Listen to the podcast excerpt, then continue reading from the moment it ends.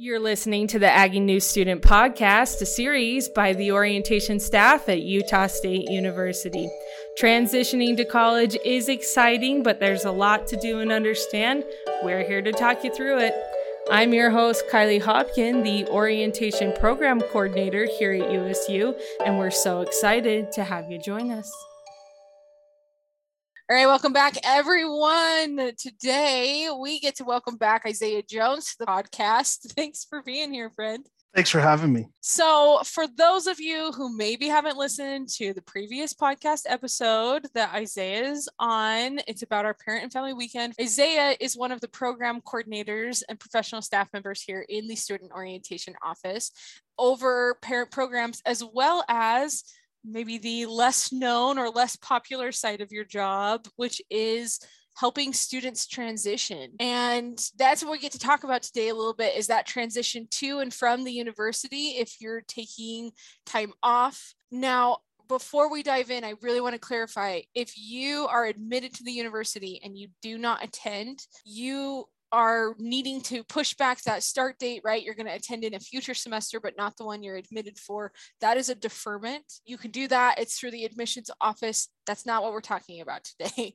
today, we are talking about notification of leave, which is applicable to anyone who is attending or has attended more than three weeks of their very first semester. Anytime after that point, if you need to take a break, it's a notification of leave. And Isaiah is the resident expert on notification of leave and I'm excited to kind of dive into things with you. So, Isaiah, as you sit there and you work with parents and students and this kind of leave process, transitioning when they get ready to go, as well as transitioning when they come back, what is the most common thing? What do students need to know about notification of leave and taking of that leave? Thanks, Kylie.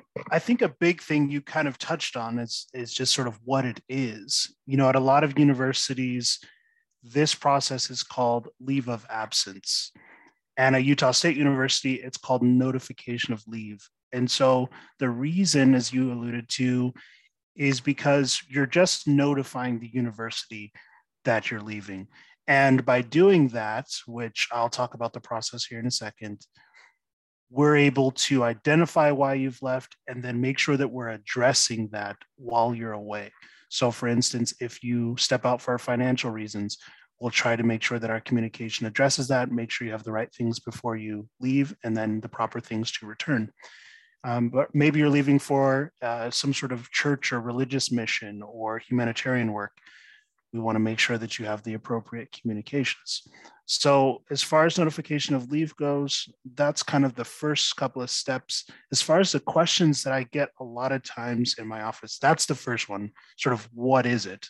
Um, especially from parents um, and students alike once they start the semester they want to know am i going to lose anything financially that's the biggest thing so with the notification of leave process the answer is no potentially you submit your notification of leave at our usu.edu forward slash loa website which we'll put in the show notes but the biggest thing is as long as you go through that checklist on our website for the leaving and the returning process you should be in good hands. But there are some nuances with that, Kylie, and maybe I'll um, unpack them as we go. But uh, that's the basics. Yeah, and you kind of touched on this, right? When would a student maybe need to to take a notification of leave or take leave from the university? And it can be for many, many reasons. It doesn't super matter what those reasons are, except for, like Isaiah mentioned, we want to be able to support you in those, whatever that reason is. There's also, it's it's kind of nice because you know if you give us a notification leave, you submit it, you tell us kind of what's going on. Potentially, there are resources that may help right now so that you don't need to take that leave. For example, if you are taking a leave and you submit, I'm taking a leave for financial reasons, someone's going to reach out to you and say, Hey, have you met with our Student Money Management Center? Did you know that you can apply for scholarships as a continuing student? Did you know this resource or that resource exists? It's totally fine for you to still take a leave. Nobody is trying to like talk you out of it. But there are resources that might assist you in whatever challenge might be leading you to taking that leave from the university. We do this because we know that students who take a leave are a little bit less likely to come back and, and persist to graduation. And so we take this serious. Like I said, it's not an approval. Isaiah said this, right? You're not asking for permission to leave, you're letting us know. And that's kind of why we changed the name, or not we, but the university changed the name to notification of leave instead of leave of absence because we're just here for you when you're a student and we're here for you when it's time for you to come back and we want to be able to support you in all of those things. Any additional thoughts isaiah on when a student might use or submit a notification of leave? Yeah good question. So the number one reason at utah state is lds church missions. And so if you've been a US US semester or more and you're you're wanting to just walk through the process with me on leaving and then you want some help returning, um, that's kind of why I'm here. And that's the number one reason. The, the other one that I get a lot of, there's mental health, financial. Again, when you go through and uh, the website, the NOL website or LOA website, you want to make sure that when you submit that notification of leave that you put that, uh, you indicate that in, in the form. After that, Kylie, to answer your question, those are really the main things. Um, there's really really following the checklist on the website. But I would say right now, the number one thing is making sure that students know that they need to drop their courses um, before they go. So that's the big thing. But for the most part, in general, top people who reach out to us are our LDS church mission folks. And then we have a lot of folks for financial and mental health reasons. But at the same time, it doesn't matter but just make sure you reach out to us or go through these steps to make sure that you don't miss anything or hurt yourself financially. Absolutely. I think you touched on a few big things. You need to let us know, and you do that through submitting the notification of leave form. Like Isaiah mentioned, you need to drop your own classes if you're registered for classes during the term that you are saying, oh wait, I'm not gonna, I'm not gonna be there anymore. Obviously, if you have, haven't registered for classes for that term, that's fine, but it's up to you to drop those classes. It's also up to you, and I highly, highly, highly recommend that you talk to someone in the financial aid office, even if you're like, I don't have scholarships or I don't have federal aid just check, just make sure that everything is good to go because one of the most heartbreaking scenarios is those that maybe miss one of these things and then they go to come back and they think that they're just ready and ready to go and all squared away and it causes some problems when they're coming back. So there is a checklist on that notification of leave website that Isaiah mentioned. I'm going to put that website in the show notes one of the coolest things is that you can set up a Zoom or a phone appointment to talk with Isaiah, whether you're a student or your parent or what leaving, returning, it doesn't matter. You can set up a time to just chat with him and go through this and make sure that everything looks good on your end. And depending on how long you're going to be gone is going to kind of influence this. Isaiah tell us about that side of things. How long can people be gone? How short? Like what are the time frames on taking a leave from the university? Yeah great question. And this will feel, seem like a long time but it is three years. So for those students again who have been here a semester or more you can leave for up to three years without any sort of academic penalty. The thing to keep in mind, though, especially for you scholarship folks, is this does not include the summer. So I like to think of the year in terms of the uh, two semesters, but just keep that in mind as you go through it, that it is three years, but make sure that you keep an eye out on your email and things like that. But yeah, that's the short answer. Yeah. So as little as one semester or up to three years or six semesters. And like he said, that doesn't count summer um, just because most students aren't taking summer classes anyway as you think about this process isaiah and the work that you do or have done with students and or parents um, there's the leaving side and there's also the returning side. What do those listening to the podcast maybe need to know about returning from a leave? Great question. So the number one thing in this area, and you'll see this on our website, is to designate a delegate. So at USU, all of your information as a student is protected under FERPA. And so you want to make sure that whoever you designate to help you out with your account. So maybe they're helping you add or drop classes, maybe they're helping you financially. You just want to make sure that you've assigned a delegate through the myid.usu.edu website. And that's a big thing. And you know, another thing to think about while you're away is making sure that you check your emails regularly or that you designate someone to do so. And that you do things like update your password while you're away. Make sure you give your password to that delegate. Um, that way if there are any issues or discrepancies when you're trying to return someone can get in to help you. So that's the big thing uh, is just making sure that um, you assign a delegate. You make sure um, also that you've kept in some sort of communication or remember how to reach out to your academic advisor.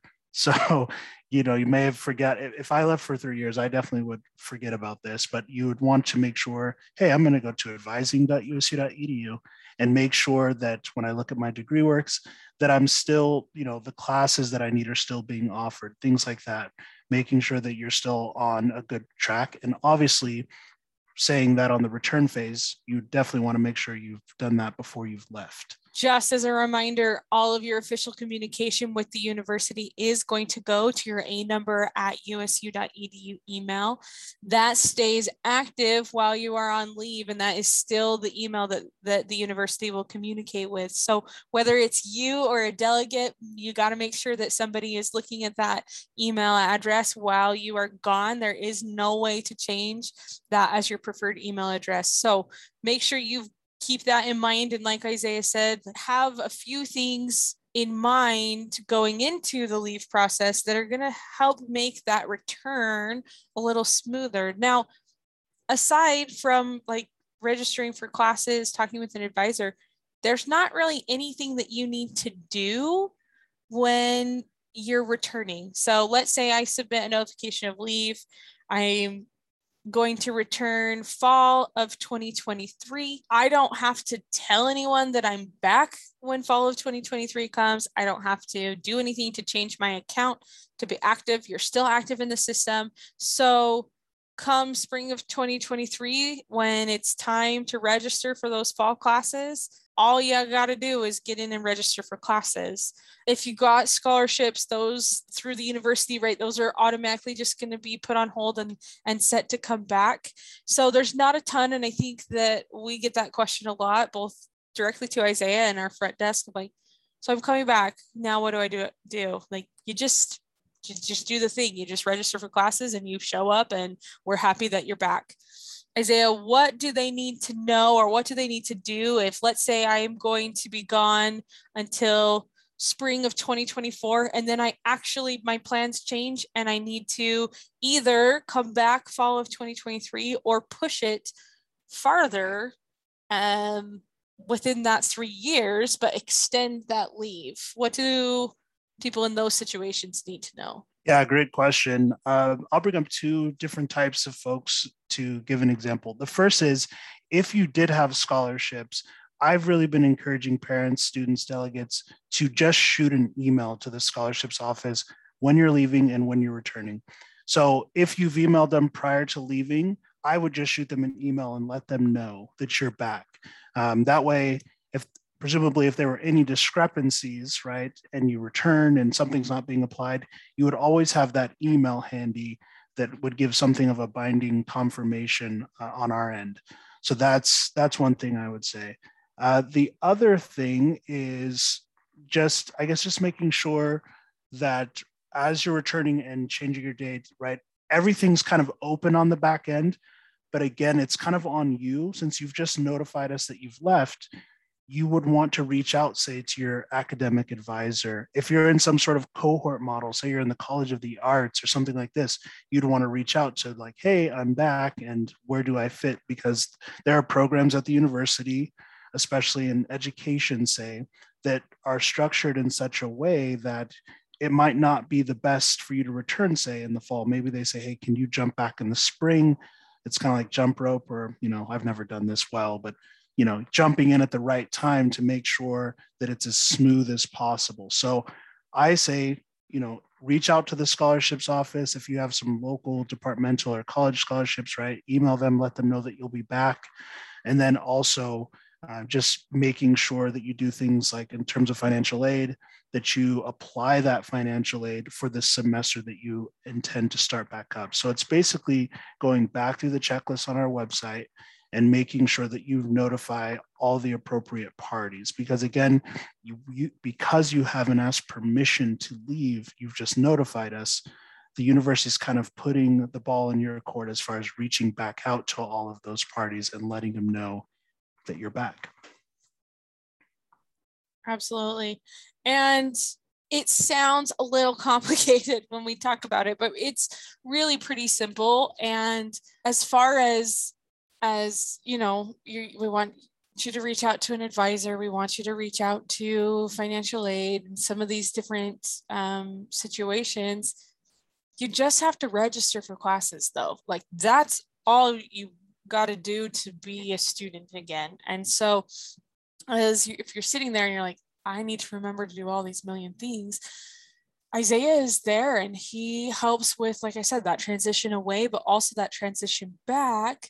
And there are resources to help get you in the swing of things. If you are returning from a leave early, earlier than you were originally planning on returning, all you do is register. If you are needing to extend that leave, an additional semester or two or whatever it may be, and you're still within that three years of the allowed leave time from the university, all you do is submit a new form. And they will process it and that gives the heads up so that you don't have the people calling and saying hey are you good did you register we you know we have you coming back this semester and whatever, you just are notifying us again, like, hey, I'm actually going to be gone a little bit longer. Now, if you are gone longer than the three years, you can still attend Utah State, you just reapply. And it's a little bit more of a process, but honestly, it's not too much more. And the Office of Admissions will handle all of that. You'll just apply as a returning student.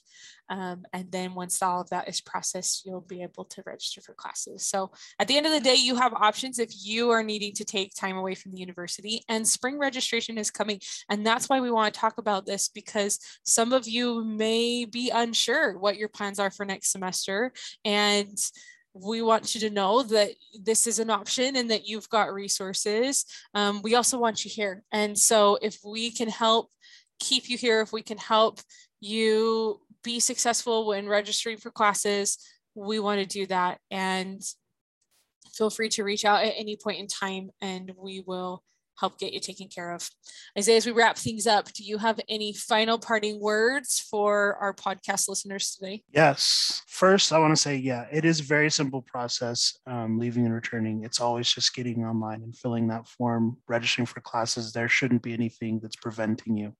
But again, make sure if you, you know, those important factors that before you left, you're just touching base and notifying them as well. Um, it can be helpful the last thing I was going to say is we've had a lot of questions from parents about taking other classes while they're away. Can they do these things? Because three years is a lot of time. And the answer is yes. Again, you can indicate all of this in the form. Some students, while they've been gone, say they're on year two, and they're like, you know what, I'm just going to stay at this other university. That's fine as well, but you can get on back onto that form that you originally submitted through ServiceNow on the, our website and they will make sure that you receive the proper communication going forward. So that's another way. If something changes while you're gone, again, that form is your best friend. You can always jump back on. And again, you're notifying us uh, to your as your whereabouts and how things have developed and however we can best meet your needs. But that's the biggest thing. Always return back to that form. And the website's going to be one of your best friends as well. All right. Well, as always, you can follow us at USU A Team on Instagram or email us at orientation at usu.edu. You and we are here to help.